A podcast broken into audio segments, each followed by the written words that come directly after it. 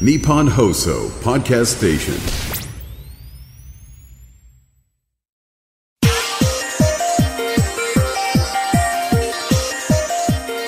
本に書いてしまったもんですから。そこでバラの皮滑らないと困るもんですから。この曲がなかったらイグ・ノーベル賞もなかったかもしれない最後に一番説得力のある証拠が馬淵先生が乃木坂46が好き。だと思うんですよ。科学のラジオラジオサイエンティア。科学のラジオ。これは日本放送アナウンサー聞きたがり吉田久典が国立科学博物館認定サイエンスコミュニケーターで大学講師をしながら芸人をやっている不可思議変態人間プロラブ教授とともにさまざまな科学サイエンスを根掘り葉掘りと聞いていく番組である。科学のラジオラジオサイエンティア。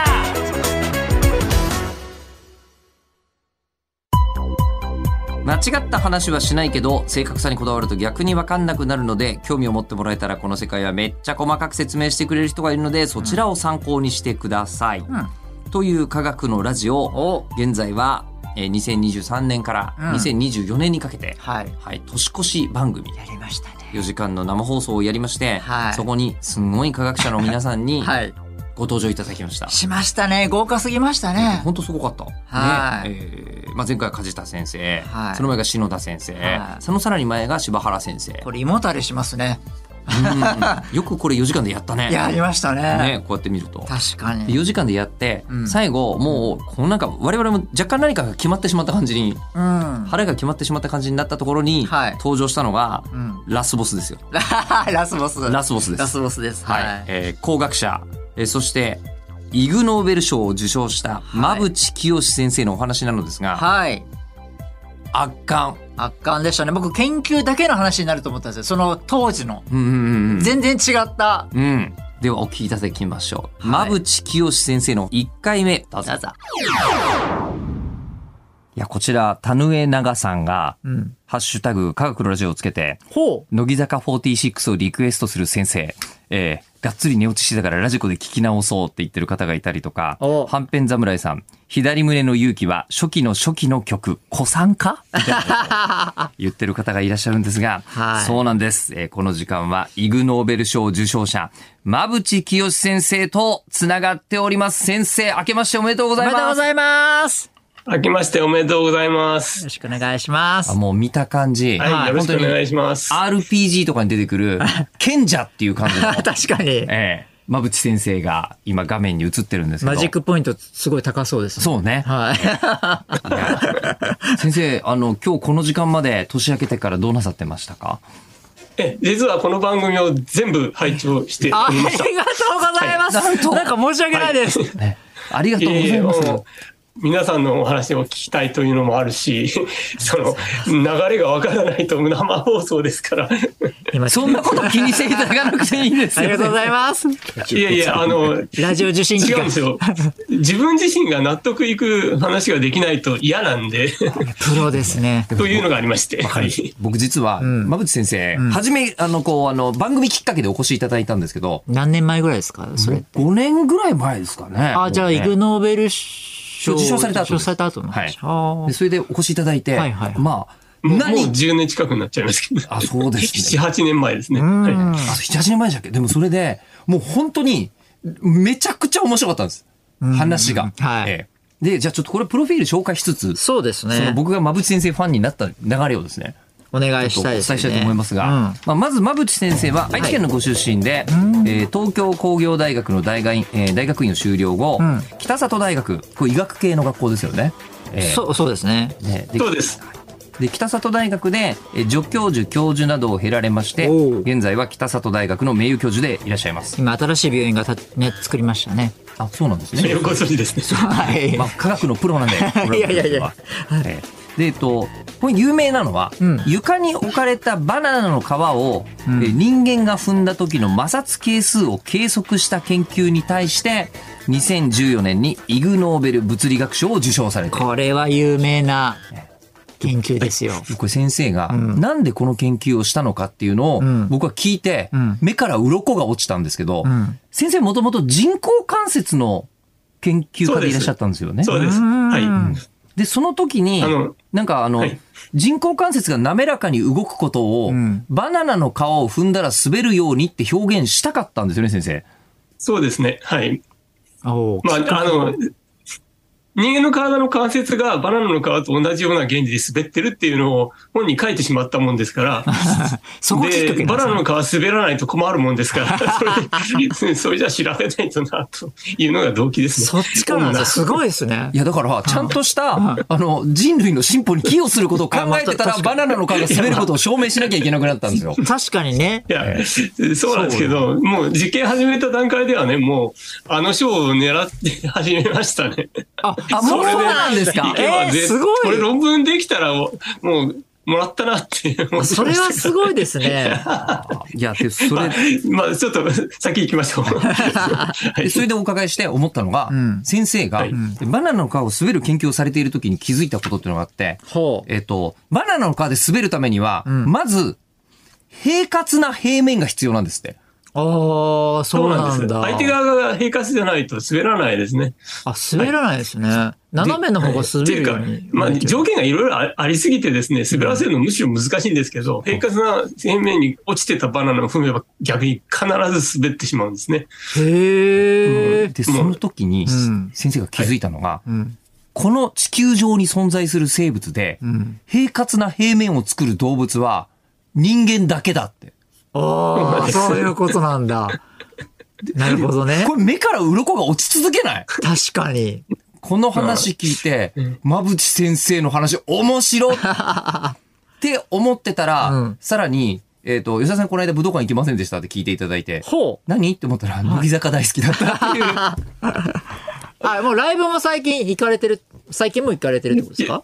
いや、あの、さすがにこの年でライブ行って騒ぐと多分、あの、心臓が危ない状態ですから、そんなことはしないです。あの、もっぱらオンラインで、でまあ一応、オンラインではライブを視聴してはでもほらはいます。オンラインはい。僕と一緒、僕と一緒です。僕も、乃木坂好きなんで、はい。ちなみに、あの、選曲の、選曲が左胸の理由勇気だったのは、なぜかっていうのを、い今、秋元真夏ちゃんのラジオを担当しているうちの放送作家さんが、ものすごい聞きたがってるんですけど、あの、これ、あの、バナナの皮の研究の、あの、論文を書いてた時期に、あの、乃木坂がデビュー曲で、カップリングで、あの、うん出した曲なんですね。で、あの、題名の通りですね、あの、左胸の勇気っていうのは、要するに、まあ、勇気を与えるための曲なので、うん非常に勇気をいただきました。私は。あの、歌詞がそういう、もう。刺さるんですね。で、これからお話しする、その、まあ今日理性と感性というようなことをお話ししようと思ってるんですけど、うん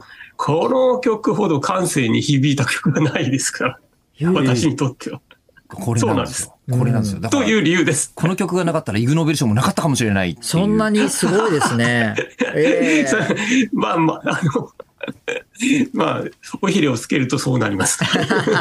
で、ただですね、今お話もパッとあったんですけど、はい今日、うんえっ、と、理性と感性についてって話だったんですけどあの、黒ラブ教授、はい。科学ってうん、やっぱり理性の営みですよね。まあまあそうですね。ね。うん。だけど、そうなんですまあね、あの、先生は間違いなく、バリバリの科学者でいらっしゃると思うんですがう、ん。そうすると、ま感あ、性？一応、はい。ええ なぜこんな話になったかというとですね、はいあの、まあ、大雑把に言えば、はいあの、バナナの皮を、あの、調べて、まあ、賞をもらった手前ですね、バナバナナの皮について調べまくりまして、そしたら、はいはいはいその、さっきの話の続きで人間しか滑らないんだけど、実はそのバナナの皮以外でも何でも滑るんですね。あの、例えばメロンの皮でもよく滑るしとか。へーで、そのうちに、待てよと気づいたのは、生き物は全部滑るんです。簡単に言うと。生き物は全部滑る。生き物は全部滑るんです。生き物の体はほとんどどれも滑りますね。本当に。ゾリムシまあ見事なもんです。で、それは植物でも似てるんですね。まあ植物でもあの落ち葉なんかよく滑りますよね。で、まあ、ああ、そ。そういうのは全部ですね、あの、生きてるから滑るんです。で、なんで生きてるから滑るのかっていうのを調べていったら、要するに、生命っていうのは、あの、すべて、あの、有機物という、その、非常に分子量の大きいうん、要するに分子のサイズが大きくて長細いんですけどうん、そういうものでできてるから滑るんです。で、それは、あの、それが寝転がることによって、あの、この繊維の腹のところが滑るんですね。それ全部同じ原理なんです。で、体中にそれがあってですね、うん。例えばですね、その、心臓が動いてる時に、周りの組織とものすごい勢いで滑ってまして。これが滑りが悪かかったら、立ちどころに心筋炎になって、我々アウトなんです。で、そこでものすごく滑ってるのも同じ原理で。バナナと同じなんです。関節が滑るのがバナナと同じだあまあそんなようなことを書いたんだけど、調べてみたら、す関節どころか体中も、例えば、まあ、腸管の中のいいあの粘膜でもみんなそういうような形で滑ってますし、我々は人類が生存に、じ人類というか生命が生存において一番重要な部分のあるところが、それで滑ってます。生き生きるとはまあ、滑るシニアだから言っこてもいいかもしれないけど、うん。全部同じなんです、原理が。で、それで驚いたんで、待てよ、なんで生命だけが滑るのか。逆にね、あの、生きてないものは滑らないんですよ。で、あの、生命が滑るっていうのは、だから、それが、あの、逆に生命を証拠立てるような意味があります、あります。はっきり。で、せ滑ることで、我々の体は、体の中が滑ることで、柔らかいんですね。で、これ柔らかいためにはね、あ、どっかで滑ってないといけないんです。で、うんうんうん結局柔らかいものが全部生き物 という、まあ非常に、それは分子だからですか？普段我々感じ取ってる通りですよ、それは。だって、あの、触ってパッと触ってですね、柔らかいものは全部生き物由来です。そうじゃないものは全部硬いです。うん。うん。それでですね。そっから先がない長いんですけどね、うん。要するに、じゃあ、その、そういうものを作るものはな何が作ったかって全部遺伝子が作ってるわけですね。うん。であの、今日何回も遺伝子の話題出ましたけど、うん遺伝子が、遺伝子の中にあの、遺伝子っていうのはですね、まあ言ってみればアルファベット 4, 4つのアルファベットがずらっと並んでるだけの、うんまあいわば文字の羅列ですけど、そこには遺伝情報という情報が格納されています。うん。コンピューターが1と0だけでものすごい情報を格納するのと同じように、うん。4つしかない記号で、もうほとんど無限に近いぐらいのすごい量の情報が格納できるんですね。まあ、あの、ざっと計算して人間の場合ですと、あの、情報のサイズが10の数億乗ぐらいはあるんですよ。うん。数億乗です。で、コンピューターは、あの、皆さんが使ってるのがだいたいギガとかテラとか言って、10の12乗程度が、せいぜいまあ、スーパーコンピューターで10の3 30乗もいけばいい方ですけど、うんその30が億になるとですね、まるで違うものがやってくるわけですよ。うん それで、それが全ての生命の設計図なんです。うん。で、その設計図の中からいろんなものが出てきて、うん我々の全ての生命のいろんな答えがあるしう、ん。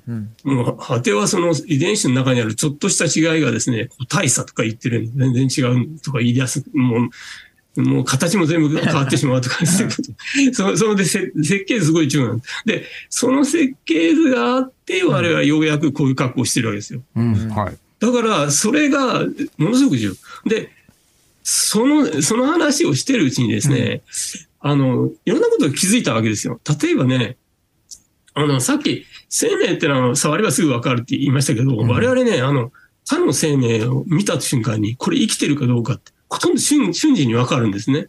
あ、まあそうですね。うん。瞬時にわかるんです。例えば生きてるものとそうじゃないものの差ってすごく簡単にわかるんです。あので、、なんでわかるかって微妙なんですね。すごいスピードになっちゃってるんで、ちょっと、えっと、僕の理解が合ってるのかどうか確かめたいんですけど、はい例えば、うん。普通に街を、あえっと、山を歩いてたとして、うんえっと、この木は枯れてるな、この木は生きてるな、っええて、瞬間でわかるよね。確かに。でもこれって考えてみると、うん。なんでって考えたことないんだけど、うんすごい能力だよね。確かにそうですね。でそうです。で動いてるから生きてるとかじゃなくて、うん植物とかだったら、そこに立ってることは変わらないけど、こっち枯れてんな、こっちは全然元気だなとか。はい。確かに。確か細に胞液がわかるよねなくなるからかな。で、これって別に科学教育受けてなくても多分わかると思う。そうですね。ええ。そうです。あのね、それで、その延長上にあるのは、あの、何がそれをやったかっていうと、感性なんですね、どうやら感。性。あ、だからそうだよ。だって別に何もだって考えてないのにそういうことだ、そういうことだ感じる性の感性だよね、これは。非常にわかりやすい感性の反応速度が一番わかりやすいのは、一目惚れです。一瞬で、その方が美しいっていうのを我々の感性がある種評価をしてですね、うんうんパッて評価しているんですよ。この人は美しい。で、一目惚れ。一瞬です。ものすごく早いんです。それ全部そうなんです。例えば、あの、こう、こうなんか、ホラー映画でですね、なんか殺人鬼が出てきて顔を見た瞬間に怖いと思うわけですね。あの時の速度ってすごいんですよ。あ確かに。とところがですねよくよく考えたら怖いはないわないですよね。うん。ええ瞬間ですよね。瞬間なんですよ。そんな、じっと考えてやってるわけじゃないんですよ。すべてそうです。でものすごく早いんです。あの、ほとんど感覚器官が、例えば、あの、なんか、痛い思いした時に、痛いっていう瞬間はものすごく早いのと似ててですね、感性の反応速度って猛烈早いんです。それ、そうでないとどうやら、我々は、そういう設計でないとどうやら生き延びなかったっていうのが、結果として今、そういう状況にあるらしいんです。うんそういう生命の方がたくさん生き延びたらしいんです。うんで、その結果どうなってるかっていうとですね、もう何を見ても、パッて、もう瞬間的に評価するんです。うんで、それの、例えば、延長上にあるのがですね、あの、まあ、よく例えで言うんですけど、例えて言いますか、実例ですよね。うん例えばね、あの、マンションの広告のパンフレットにですね、も必ず植栽、街路樹、そういうのが必ず書いてありますよね。街路樹実際なかったも書いてあったりするんう、ですよ。ある。いや、それはあるよ。100%ですね。あれ確かにあるで。それ、それがない広告とある広告の間は、我々はですね、瞬時に広告をちらっと見ただけで、どっちかがい我々にとって好感を持てるっていうなるほどなるほど判断しちゃう。確かに。ものすごく早いんです、それ。うんうんうん。で、それの延長、例えば、あの、その逆ですね。はいあの、風光明媚っていう言葉がありますよね。うんはい景色がいいっていう。うんうんうん。あの風光明媚というのは、まず、ビルディングがあったら全ダメ、全然ダメですね。あもう山の中、うん。山と川と、そういう、まあもちろん、あの、たくさんの木木々があって、うん。花が咲いてっていうようなものを我々は風光明媚って言うんですう。んそれ以外言わない。絶対。別に教えられたもんじゃないですよね。まあだってえそれ、もそうなんです。富士山の写真とかがあってうん、富士山の写真のどこかに高層ビルが映り込んじゃってたら、まあ、はいそそうですね。おいって思うよね。おい、ちょうどいいところ、ちょうどいいところじゃないけど。うん。電信柱とかともちょっと違うようね。ん。その通りです、その通りでその手のものの延長にあるのがですね、今非常に大きな問題を抱えてます。それはですね、あの、例えば、その、今、都心で問題になっているような、その、植栽を、あの、伐採して、あ問題になってますよね。うん。何かビルディングなりしてしまうってはいうのに対して、まあ、いろいろ議論が出てるじゃないですか。うんうんその議論の受ける側は、これは法律的にもう許されてると。で、マンションでも建てた方がみんなの役に立つじゃないかっていう論理があるわけです。うん。で、確かにそれは、まあ我々人類にとって利益らしいんですよ。うん。ところがですね、それに対する反対側は、文学的に言うわけですよ。どどうしてもね、そんな、これあった方が、その、癒されるだとか、景色がいいとか言って、言うしかないんです。それしかね、うんなんかうまくいかない。で、もちろん地球、地球環境とかいうレベルで、まあ、いろんなイコモスなんかがこう言ってるのは地球環境なんかがその問題だっていうのはわかるんですけど、東京都の木がうんちょっとぐらい切られたってどうせ大したことはないなっていう前提で言えば論理的にはこんなのはうまくいかないですよね。ところが感覚的にはですね、なんかすごく辛いんですよ。それはサイエンスコミュニケーションのそういうのありますからね。でも今ちょっと思ったんだけで、ど。それがね、うん我々の感性っていうのが、どこでそれをやってるかっていうと、実は全部、我々の体っていうのは全て遺伝子がデデザインして作ってるわけですから、うん。感性の部分は全て遺伝情報の中に書かれてるんです。す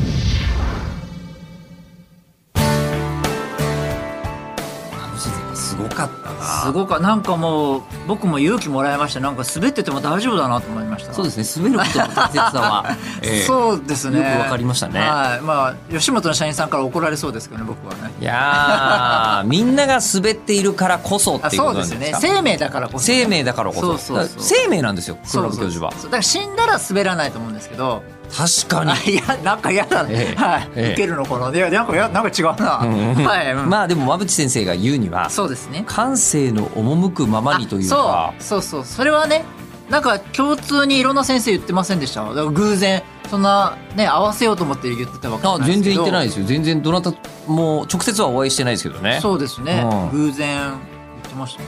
いやでもなんかもう、もうお馬淵先生の話は本当に好きすぎて、うん。でしかも最後生放送中時間がなくてう、ん。じっくりあのひなんでしょうね振り返れなかった部分がそうですね。ちょっとあるんですけど、言い切ったって言ってましたもんね。うん。それだけこうサブマシンガンのように。ただ我々は感性ではい。分かっていることっていうのは山のようにあって、そうですね言語化できてないとか、うん。人に伝えられてないっていうものをうん。地道にう論理と証拠を積み上げて、うん。科学が感性が把握していることを形にしていってるのではというそうですね。気すらしますよ。ただ論文化するのは難しいだろうなってちょっと思いもしましたけど。馬渕先生の話してること？のやつを論文化するのはただ考察とかでは全然そういうのはできるけど証拠としてっていうのは証まあ明どうなんだろうと思ってうん難しいなと思って、ん。あだから面白いんだろうなとかうん思いました、ってことで番組では聞いてくださっている方からのえー質問そして感想などを募集しております。あと今後取り上げてほしいテーマとかもこちらでお待ちしております。すね。はい。えー科学アットマーク 1242.com kagaku アットマーク 1242.com までお願いいたします。ではまた次回お相手は吉田久典と黒ラブ教授でした